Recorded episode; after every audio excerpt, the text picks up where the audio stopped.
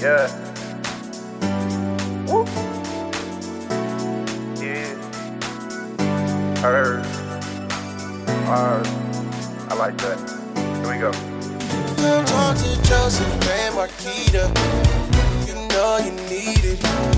He can get you anything. What's mine is yours. What's yours is mine. Ready to show.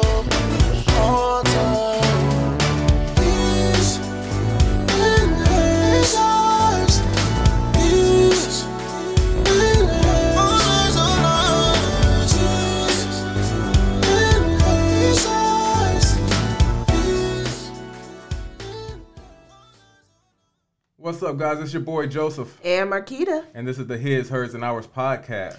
Joseph and I want to share our ten tips for a happy, healthy marriage. Okay, let's give it to him. All right. One, just have fun. Number two, lots of sex.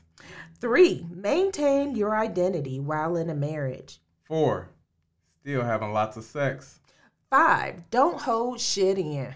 Six, give your man a blowjob, then more sex. Seven, make time for yourself.